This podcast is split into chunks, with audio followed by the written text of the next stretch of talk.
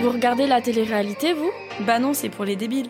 Moi, je regarde, mais uniquement pour poser le cerveau. Et ouais, c'est un sujet qui divise, et pourtant ça dure depuis 20 ans, et tout le monde connaît. Et nous, on a voulu dépasser les préjugés et comprendre pourquoi ça fonctionne et ce que ça dit de notre société. Alors, on a créé On se retrouve à l'extérieur. Un podcast réalisé par nous, Angèle, Camille et Julie, qui décortique ce phénomène avec des témoignages inédits. Parce que, qu'on aime ou qu'on n'aime pas, la télé-réalité influence notre société, et on doit en parler.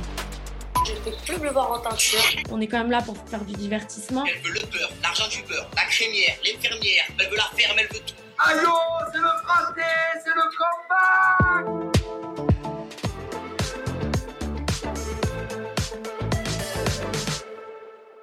On a vu comment était monté un épisode de télé-réalité. Mais que serait une émission sans ces candidats? Dans cet épisode, on va s'intéresser à comment sont sélectionnés les candidats avec Victoria, casteuse de télé-réalité.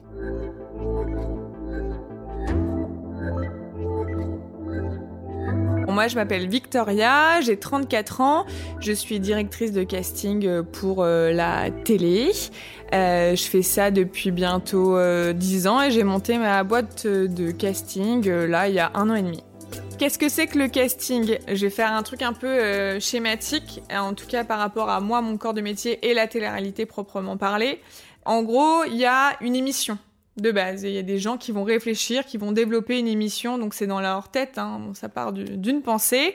Euh, il y a des producteurs qui vont euh, la réaliser, et du coup, euh, ils vont avoir besoin de personnages, de héros pour incarner un petit peu ce programme et, et pour que ça vive. Donc le rôle du casting et du casteur et de l'équipe de casting en général, c'est d'aller trouver les meilleurs personnages possibles pour pouvoir incarner, entre guillemets, le projet. Voilà.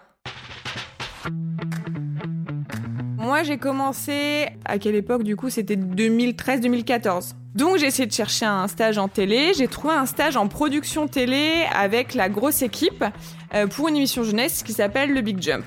Et donc du coup, euh, je me retrouve à faire euh, de la production pour cette émission jeunesse.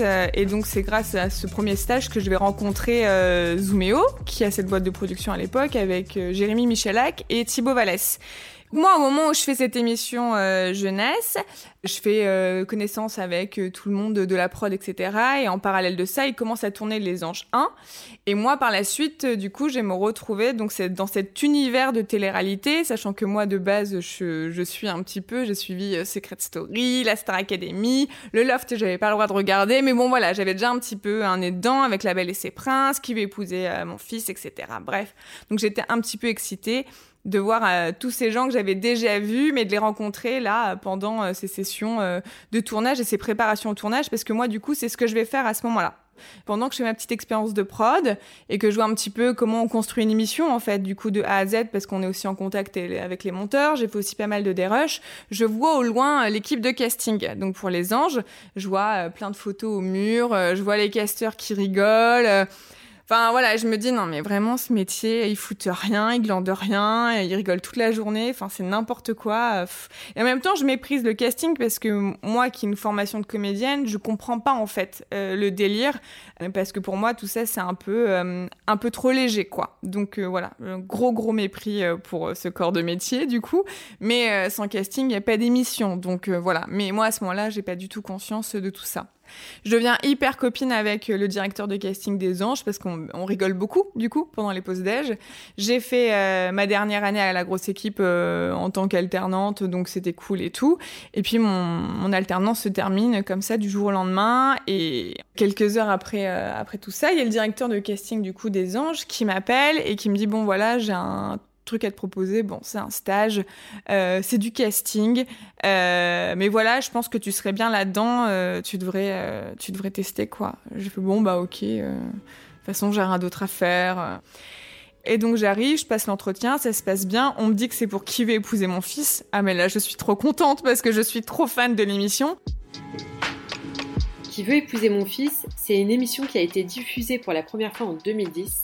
Il y a eu 4 saisons jusqu'en 2015 et le but c'était de présenter à des garçons célibataires qui vivaient encore chez leur mère des prétendantes. Et à la fin de l'émission, ils avaient le choix de rester avec leur mère ou bien de partir vivre avec leur prétendante. Et puis du coup, euh, elle me dit bon, euh, c'est cool, tu veux commencer quand? Je dis, Bah maintenant en fait. Donc je me dis bon, euh, ok, donc je n'ai pas de réseau, j'ai jamais fait ça de ma vie. Il faut que je trouve donc des célibataires qui cherchent l'amour, donc des filles qui voilà des filles célibataires sympas péchues mignonnes euh, ou même à l'époque c'était beaucoup plus ouvert en termes de physique hein. il n'y avait pas l'histoire de euh, on veut euh, comme ci comme ça ou genre ah non lui il est pas assez beau il fait pas assez série télé tu vois il n'y avait pas ce, ce, ce genre de truc on pouvait chercher des filles célibataires des hommes célibataires évidemment enfin des fils mais du coup il fallait aussi trouver leur mère et donc toute la difficulté de ce casting c'était d'avoir un binôme où les deux personnages sont bons c'est-à-dire euh, des gens qui vont euh, bien parler, bien nous faire rire, bien développer, se retrouver dans des situations euh, voilà un peu chouettes et en même temps qu'il y ait une complicité dans le binôme. Voilà, s'il y a rien, si on sent pas une espèce d'amour ou de problématique particulière, ça ne fonctionnait pas. Moi, pour trouver des célibataires, j'ai pas trouvé d'autre moyen que d'aller sur les applications de rencontres. Donc du coup, euh, bah c'était adopter un mec, OkCupid. euh, Il y avait pas vraiment. Si Tinder commence un petit peu, je passe mes nuits entières à parler à plein de garçons, etc. et essayer de, de voir un petit peu comment ils sont, comment ils réagissent, s'ils papotent un petit peu. Et puis très vite, je leur dis mais t'as jamais pensé à faire de la télé et tout? Ah bon? Non machin. Ouais, t'as un physique intéressant quand même, machin. Ça pourrait être sympa. Euh, Écoute, moi si tu veux, demain on s'appelle et je t'explique. euh, Je bosse pour un projet pour de la télé-réalité. Ça peut être cool. Ah bah grave. Et donc du coup, je chopais tous les numéros de téléphone dans la nuit. Et le lendemain, à 10h au bureau, je les appelais. Et puis c'était parti. Donc je leur euh, revendais un peu plus le programme. Moi, je voyais au téléphone si c'était des persos ou pas, s'ils avaient de l'énergie, s'ils répondaient autre chose que oui, non, euh. Enfin voilà, quoi. S'il y avait des choses à raconter. Et puis une fois qu'on que je me dis ça peut être cool, il faut aussi euh, convaincre la maman. Donc on passe au, moment où la personne, enfin le mec en l'occurrence, doit en parler à sa petite maman. Euh, la petite maman, il faut la voir au téléphone, voir si elle est d'accord ou pas, essayer de la convaincre, etc. Et à l'époque, pour euh, convaincre les gens, euh, il n'y a pas euh, les histoires des réseaux sociaux, euh, tu vas devenir influenceur, etc. euh, ta vie va changer. Là, on est plutôt sur c'est une expérience à vivre avec votre fils euh, pour l'aider à trouver l'amour. Et puis euh, voilà. Et puis non, n'ayez pas peur. En fait, euh, vous n'allez pas vous afficher. Il y a une quinzaine d'émissions de télé vous passez et puis après à l'époque on tu fais une émission et après on t'oublie parce qu'en fait toi t'as fait ton expérience t'as pris un petit billet parce que euh, tu vis ton expérience et puis après tu, retournes dans ta vie normale. C'était plus simple. Et attends on était à quelle époque du coup c'était 2013 2014 L'interviewé nous en dit plus sur la manière dont sont sélectionnés les candidates et candidats. Les critères de sélection mentionnés dans les propos qui vont suivre nous paraissent problématiques et amènent, selon nous, à de vraies interrogations et remises en question par rapport à la manière dont sont construites ces émissions. Pour pouvoir s'interroger collectivement sur ces pratiques, nous conservons ces propos qui correspondent à la réalité du mode de pensée qui s'opère dans ce métier aujourd'hui. donc les, binômes à, trouver c'était un peu euh, un peu compliqué. Et puis moi sur cette euh, sur cette application euh, je repère un mec qui a l'air un peu asiate. Et je me dis non mais il y a pas trop d'asiates en télé etc franchement vas-y je l'aborde. Et en fait le mec me dit non mais pas du tout. Moi je suis gitan polonais Ok, mais là je me dis non mais gitan euh, c'est génial et tout, il y a une histoire à raconter. Tu vois tout ce que tu peux faire en fait très vite avec deux trois mots avec le perso, t'as euh, t'as les images et tu peux te mettre à la place du producteur où euh, il va avoir quand même des choses à raconter. On n'arrive pas sur une feuille blanche quoi. C'était Jackie et donc j'ai eu euh, sa maman au, téléphone et là euh, incroyable. Déjà il m'envoie la photo et moi quand je vois la photo je me dis ok bon bah banco quoi. Ça c'est euh, du coup le premier binôme que moi je trouve ou, qui est très vite validé par la chaîne. Moi j'avais pas fait ce casting là mais j'avais fait le casting de l'autre binôme que j'ai trouvé. À ce moment-là c'était Steven et Coco. Donc Steven, c'était euh, le Matt Pokora du pauvre, on va dire, parce qu'il lui ressemblait. Donc euh, déjà, tu dis, bon, on a le côté beau gosse qui va plaire euh, aux jeunes filles qui vont regarder. La maman Coco était géniale. Enfin, Corinne, moi je l'appelle Coco, mais bon, voilà. Moi, à la base, c'était donc la sœur de Steven qui était venue vers moi sur Facebook pour, euh, pour me dire, tiens, mon frère et ma mère, ils seraient super. Elle m'a envoyé une photo de la maman. Et je me dis, waouh, elle a l'air géniale. Elle fait, ouais, elle fait ça, elle fait ça, elle donne des cours de Zumba, elle fait ça. C'était une hyper active. Et donc, du coup, pareil, tu, tu, te- tu te dis, ça va marcher avec une maman comme ça. Et puis, quand t'as le fils, où tu vois, c'est un peu un dragueur, un tchatcher, machin, tu te dis, ok, c'est super. Et eux, pour le coup, c'est les premiers à qui j'ai fait passer un casting.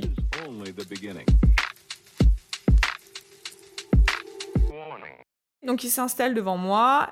Je me dis bon bah j'appuie puis après j'avais ma petite liste de questions et en fait euh, il m'a suffi juste d'appeler d'appuyer sur rec et de dire bon bah allez-y qu'est-ce que vous faites là? Présentez-vous et c'était parti. Je n'ai pas posé une seule question. Ils ont parlé pendant une heure et demie tout seul. Et donc là, j'étais en mode ah waouh et tout, c'est une évidence. euh, voilà. Donc euh, là, c'est la première fois que je me suis dit, ok, c'est ça. Des bons candidats. J'ai proposé ce binôme qui n'a pas été euh, vu euh, tout de suite euh, parce qu'il y avait d'autres choses qui étaient rentrées entre temps et je croyais tellement en eux et c'est aussi le, le travail d'un casteur, c'est que quand on a des convictions, quand on croit à des persos, quand on a des visions pour eux, je sais pas comment l'expliquer, il y a un petit côté un peu magique on va dire, on ne peut pas envisager qu'ils ne soient pas dans le programme. Donc en fait, on va tout donner. Moi, j'ai saoulé la Dircast avec ça. Je en parlais tout le temps. T'as vu Steven et Coco? T'as vu Steven et Coco? Oui, non, bon, on verra, on verra, on verra. Et un jour, on a peu eu le choix de la regarder et ça nous a sauvés. Parce qu'on avait, bah, parfois, t'as des pertes. Hein.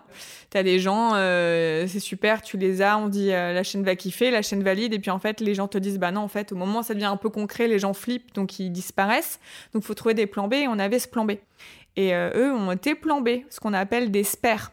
Les spares, c'est c'est pas les premiers choix du coup, c'est pas les premiers, ça va être les seconds choix si jamais il arrive quelque chose au premier choix. Maladie, euh, je sais pas, je me suis cassé la jambe, euh, bah en fait je réponds plus au téléphone, etc. On appelle les spares. Steven et Coco étaient spares à l'époque, et puis euh, très vite sur le tournage, ils ont pu intégrer, euh, quand on a vu qu'avec un des binômes, il y avait quelques difficultés, et ils sont rentrés, et ça a été super, et euh, sur cette saison-là, c'est ouais, les deux, c'est ce binôme-là qui a refait des émissions derrière. Je vous raconte ça parce qu'en fait, ce qui compte dans la carrière entre guillemets d'un casteur, selon moi, après, euh, il faut euh, une carte de visite. Et la carte de visite, c'est ce que tu vas trouver. Donc si tu dis c'est moi qui trouve un tel, c'est moi qui trouve un tel, les gens vont se dire ok c'est bon, elle travaille, elle- enfin elle aime travailler, elle sait travailler, en plus elle va nous trouver des, des persos. Donc ça a commencé comme ça. Et euh, bah, ça ne s'est plus arrêté. Moi, j'ai plus arrêté ensuite. euh, Enfin, je me suis lancée euh, là-dedans euh, parce que ça, c'est une fois que ça se passe bien avec ton directeur de casting, tu continues. Il te positionne sur les castings sur lesquels il travaille. Et en fait, de fil en aiguille, je me suis retrouvée euh, à faire beaucoup, beaucoup de télé-réalité.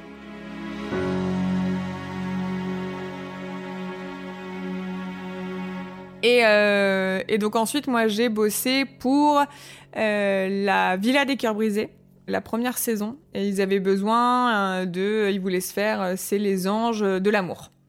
Donc du coup, ils arrivaient en disant, bon, on a besoin de, de, de quelqu'un qui connaît quand même euh, des gens de télé-réalité, qui va pouvoir les recontacter et les positionner sur cette première saison.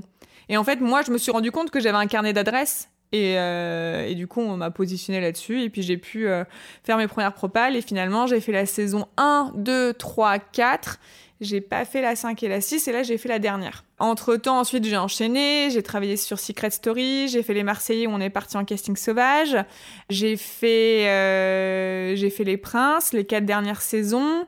J'ai travaillé sur quoi d'autre? J'ai fait 10 couples parfaits la première saison. J'ai fait Game of Love. J'ai fait euh, quoi d'autre? Beaucoup. Je crois que j'ai bossé. J'ai pas bossé sur toutes les émissions de télé-réalité, mais beaucoup en tout cas. Et ça s'est toujours, euh, ça s'est toujours enchaîné. Donc en gros, moi mon travail, c'est qu'on me dit bon, euh, Vic, on a besoin de X filles, X garçons, etc. Machin. Euh. On veut, que euh, notre princesse ou euh, notre cœur brisé trouve l'amour. On a vraiment envie, donc il faut se, plier un petit peu aux critères. Qu'est-ce qu'elle attend chez un homme, etc. Donc on va les chercher dans cette direction. Et aujourd'hui, les filles, elles vont pas forcément vouloir un mec super perso, machin. Elles vont juste vouloir un mec normal, etc. Donc bon, bref, j'ai différentes lignes conductrices pour ce que je recherche en termes de candidats. Donc t'as des des persos, t'as des physiques, t'as des gens normaux, parce que ça fait du bien aussi. Donc je vais ramener tout ça. Moi, je propose ça au producteur, euh, qui là-dedans va dire euh, ça oui, ça non, ça oui, ça non. Il fait un premier tri. Moi, quand je crois déjà en des gens, bah, euh, je me bats pour, je fais leur avocat entre guillemets, sachant que moi, de base, que m'a ramené mon équipe, je... il y a des choses que je prends pas du tout, qui m'intéressent absolument pas. Donc voilà, donc je fais un premier tri, et ensuite ce tri qu'on a fait ensemble avec le producteur, on montre à la chaîne. Et la chaîne, pareil, elle repasse derrière, oui, non, oui, non. Et encore une fois, je fais l'avocat, le producteur peut faire l'avocat avec moi, etc. Donc déjà, il y a ces phases de casting-là. au fur et à mesure du casting qui avance, tu vois bien que tu vas pas mettre 10 meufs qui ont le même trait de caractère, tu vas pas mettre, vas pas mettre non plus 10 brunes, tu vois. Il faut aussi que tout le monde puisse se reconnaître, entre guillemets. Si tu demandes, je ne veux que ce genre de personnage, tu, enfin, ce genre de, candidat, ou peu importe, de personnalité, on va dire personnalité, tu passes à côté de, de, plein d'autres personnes, même des gens auxquels t'aurais pas pensé. Donc en fait, il faut commencer très très large. Moi, je commence très large. euh, Je fais beaucoup de réseaux, euh, réseaux sociaux. euh, je passe ma vie sur TikTok, Instagram, parce qu'en fait, pour moi, déjà, tu vois qui se met en scène ou pas. Qu'est-ce qui a déjà, en gros, la fibre, j'ai envie de me montrer, j'ai de l'énergie, j'ai j'ai la niaque, j'ai machin. Ça se voit, ça facilite un petit peu. Aujourd'hui, on... c'est beaucoup plus simple. Après, il y a les castings sauvages qui existent aussi, mais moi, je suis un peu moins fan du casting sauvage parce que typiquement, moi, pour les Marseillais, on est parti une fois euh, deux mois, euh, ouais, deux mois sur la côte. Et donc tu passes tes, tes- toutes tes soirées en boîte de nuit euh, à parler à des gens euh, à choper des numéros de téléphone, des Instagram, et le lendemain tu les appelles, ils ne savent même plus qui tu es parce que tu les as trouvés. euh, ils étaient dans un autre contexte avec leurs potes et tout, donc ils se la pètent un peu, ils disent ouais d'accord je vais le faire, et puis en fait ils se pissent dessus le jour J. euh, Enfin, même le jour quand tu les as au téléphone et il n'y a plus personne, quoi. Donc, bon.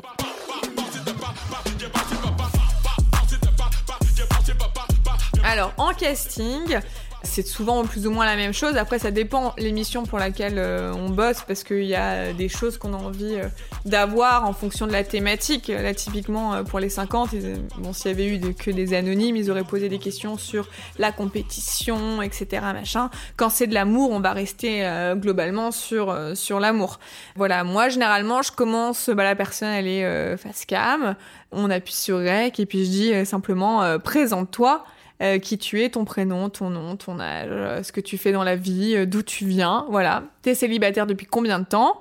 Pourquoi t'es célibataire? Qu'est-ce qui s'est passé? Raconte-moi. Donc on parle un peu bah, du parcours amoureux, voilà. Puis ensuite on va demander un petit peu quels sont tes goûts, voilà, qu'est-ce que t'attends d'une histoire? Aussi me parler un peu de ton caractère, comment les gens se définissent? C'est intéressant de voir un peu comment les gens se voient. Donc tu vois très bien euh, quand la personne te, enfin, est pas du tout consciente de qui elle est quand elle te dit euh, je suis pétillante et pleine de vie. Enfin tu vois, ça arrive beaucoup. Euh, voilà, euh, on pose des questions. Euh, S'ils ont déjà fait des émissions de télé, pourquoi ils ont envie de faire cette émission de télé, qu'est-ce qui les motive? Alors euh, pour savoir si c'est euh, juste en gros euh, je veux euh, je veux gagner des followers pour devenir influenceur si je veux vraiment trouver l'amour. Enfin voilà aujourd'hui on check un peu les discours. Les gens sont de plus en plus transparents là-dessus. Les trois quarts ne font pas de la télé pour trouver l'amour. Ils voient très bien que leurs euh, les héros qui suivent depuis quelques années bah voilà ne cherchent pas forcément euh, si ils le cherchent ils y croient ils sont convaincus qu'ils le cherchent et c'est pour ça que ça fait d'eux euh, on aime suivre leurs aventures, leurs péripéties. Euh, mais au fond, ils savent très bien que s'ils sont pas célibataires, on va pas les rappeler. Un bon candidat, c'est quelqu'un qui va être généreux, qui est extraverti hein, dans la mesure du possible, qui va pas avoir peur de montrer ses émotions, que ce soit euh, montré quand on est triste, quand on est heureux, quand on est en colère. Voilà, c'est quelqu'un qui va savoir euh, lâcher prise, quelqu'un qui va pas être dans le contrôle avant, j'ai envie de dire. Même ça l'est toujours, mais bon, c'est un peu plus compliqué et on, reviendra dessus. Euh, c'est quelqu'un qui va être authentique et qui va hum, qui va me dire des choses que j'ai pas entendues à d'autres castings. C'est quelqu'un qui va me titiller, quelqu'un que je vais adorer, quelqu'un que je vais pas aimer, quelqu'un qui va m'agacer, quelqu'un qui va me faire rire. Il faut que ce soit quelqu'un qui me procure une, une émotion. Voilà. Si c'est une personne lambda, euh, alors comme il y a des personnages secondaires dans les films, dans les histoires, etc., il en faut. Pour certaines émissions, maintenant, il y a pas mal de petits personnages secondaires. On leur demande pas de, de cocher toutes les cases. Et parfois, ces personnages qui en casting étaient un petit peu en dessous se révèlent incroyables parce qu'ils vont se retrouver dans des histoires malgré eux. Et du coup, ils vont pouvoir montrer ce qu'ils n'ont pas pu montrer en casting. Donc, il y a parfois, euh, enfin, c'est pas parce qu'on est en casting qu'on répond à toutes ces, tous ces critères. C'est pour ça qu'il n'y a pas vraiment de, de recette magique. Tu peux correspondre à tous ces critères, mais si le jour du tournage, euh, bah, t'es tétanisé et que t'es en mode euh, pipi dans la culotte parce qu'en fait, euh, oh mon dieu, les caméras, oh les gens, oh machin. Bah voilà, on peut être très à l'aise dans la vie de tous les jours avec ses amis, sa famille, euh, les gens qu'on croise, et être complètement déstabilisé face à trois quatre caméras et des équipes de journalistes, ou au contraire, euh, enfin voilà, l'inverse aussi fonctionne fonctionne très bien.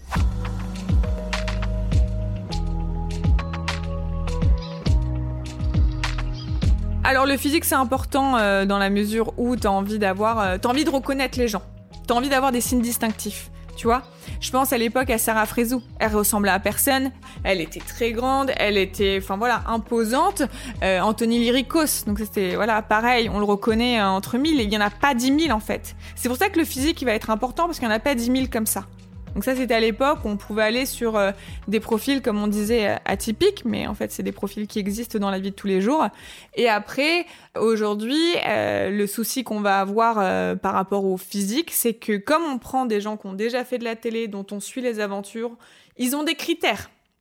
Et comme on sait que la télé-réalité, ce sont des histoires d'amour, il faut que les, il qu'il y ait des histoires d'amour. Donc si je ramène quelqu'un qui correspond pas aux critères, aux attentes du personnage qu'on connaît bien, du candidat qu'on connaît bien, bah il y aura pas d'histoire d'amour possible. Moi, j'ai un contact de A jusqu'à Z avec les candidats. Je suis avec eux sur le tournage. Euh, les derniers tournages que j'ai fait, j'étais avec eux pour euh, aussi euh, bah, les être là, juste là pour discuter, savoir si ça se passe bien, euh, les remotiver quand, quand c'est nécessaire, parce qu'il peut y avoir des petits coups de mou. C'est dur, c'est fatigant, c'est éprouvant. Donc faut être là, faut les rappeler en fait. Euh, en fait, euh, parfois c'est toi qui es venu à moi, tu te rappelles, euh, enfin ce que tu avais envie, t'as réussi ton casting. Moi j'ai, j'ai, je t'ai défendu, je crois en toi. vas-y, fonce. Mais après si tu te sens pas, bah on, on arrête.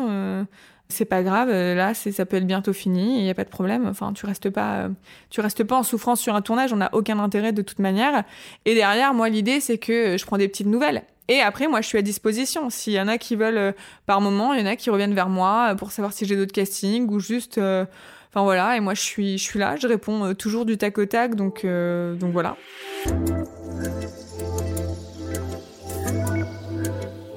Et après, il y a le sujet du psy dont il faut parler pour euh, faire une émission de télé, réalité, euh, avec... Euh, alors maintenant, il n'y a plus de télé-réalité d'enfermement, mais avec, dans une maison, avec d'autres gens, etc., où tu tournes, c'est des journées qui sont très longues, ils dorment pas beaucoup, donc faut pouvoir avoir les épaules pour.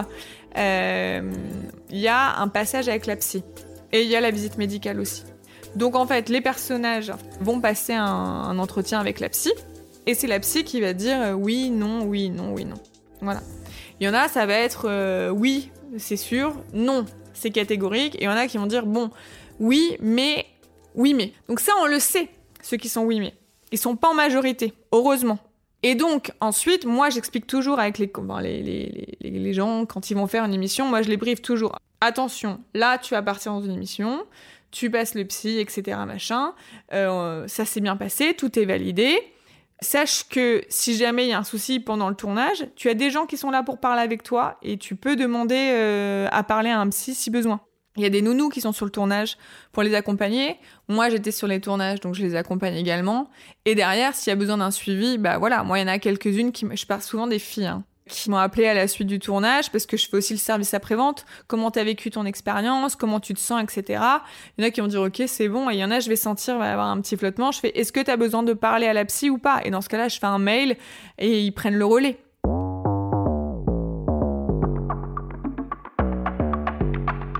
Avant le casting, c'était, euh, on pouvait plus s'amuser.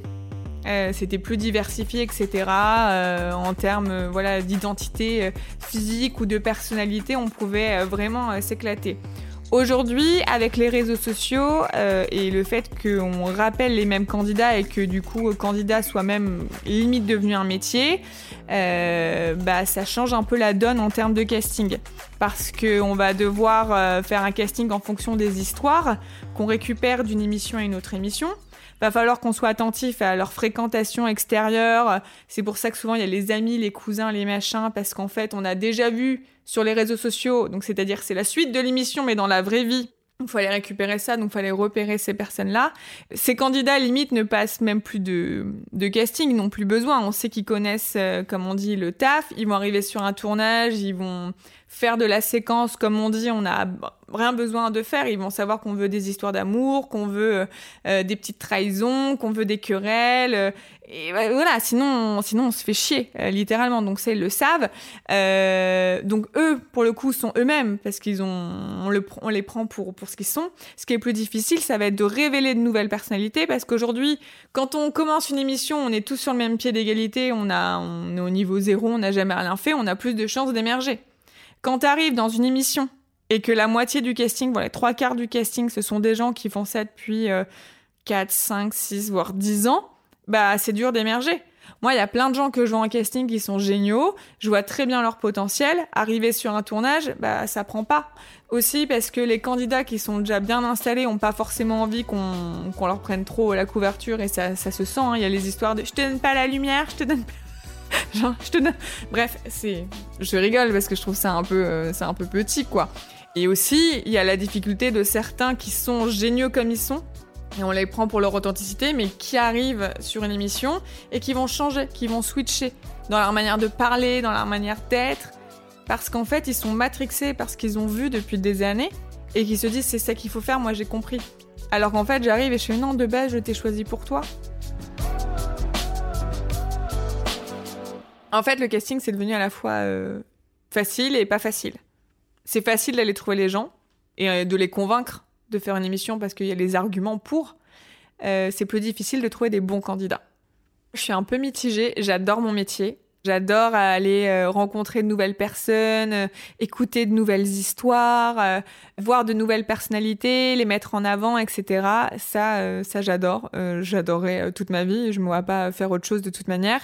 En revanche, le genre a quand même changé. Les gens que je propose, enfin, pour moi, c'est pas des, c'est pas des, des plans B. C'est, c'est, alors sur les trois quarts, t'as pas, euh, je vais dire, euh, une Nabila, un Julien Bert, euh, enfin tu vois des persos comme ça, t'en as pas euh, 10 000, c'est pas possible. Mais il y en a, t'y crois vraiment et tu vois qui sont pas mis en, avant, alors qu'ils sont super. Et là, c'est hyper, euh, hyper frustrant. Donc il y a une frustration dans mon métier. Mais à côté de ça, euh, il y a quand même des, des, personnages, euh, des, des candidats qu'on arrive à, à mettre, euh, voilà, qui arrivent à tirer leur épingle du jeu, qui arrivent à aussi euh, bah, changer la donne. Ça aussi, ça change leur vie et euh, ça c'est quand même trop cool aussi à voir. Après, le côté un peu pas cool, c'est que tu vois aussi le vrai visage des gens, des gens qui de base, bah étaient très sympas, qui avaient très envie. Il y a des gens qui ont quand même très faim, des candidats qui ont très faim, et puis derrière on voit le vraiment euh, la, la comment dire la notoriété et l'argent comme ça euh, qui peut paraître facile mais c'est quand même un travail donc je vais pas euh, le dénigrer ça change ça change les gens. Et ça les rend moins beaux moins authentiques. Et c'est là que tu dis bah en fait on on a créé des monstres en fait. Et c'est pas le but. Et même parfois quand tu vois certains dans dans Enfin, c'est de la schizophrénie en fait. Parce qu'ils se disent, je vais faire le maximum de, programmes, le maximum d'émissions, comme ça je vais gagner un maximum de visibilité, je vais pouvoir être encore plus rentable, gagner plus d'argent. Mais à quel prix?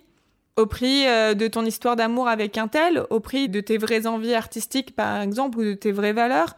Euh, et en fait, il y a une espèce de spirale assez perverse autour de ça qui fait que, bah, même si moi je prends du plaisir à faire mon métier, quand j'arrive en fin d'un casting, en fin d'une émission, je suis toujours lessivée parce qu'en en fait, euh, il y, a un- côté qui me déçoit vachement, quoi.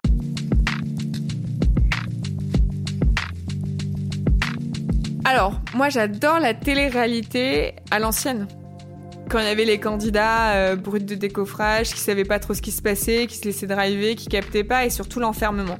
Et l'enfermement, c'était vraiment des, des vraies conditions où tu peux pas tricher en tant que candidat. Parce qu'en fait, tu ne sais pas ce qui va être montré. Aujourd'hui, quand tu tournes une émission de télé-réalité, euh, t'as euh, quatre caméras, grand max. Euh, donc en fait, euh, ils peuvent pas capter tout ce qui se passe et eux savent quand ils sont filmés. Donc c'est-à-dire le reste du temps, ils peuvent dire tout et son contraire et en fait eux-mêmes se positionner dans un rôle qu'on leur a pas demandé de faire, hein, qu'ils font tout seuls comme des grands, euh, limite, ou voire qu'ils devraient pas faire d'ailleurs. Et puis ils font leur sauce et donc ils savent très bien ce qui peuvent être montés ou pas. C'est-à-dire que le candidat a le contrôle de ce qu'il fait. Donc, euh, ils se laissent plus porter. Et donc, il y a moins d'authenticité. Et ça, le public le sent.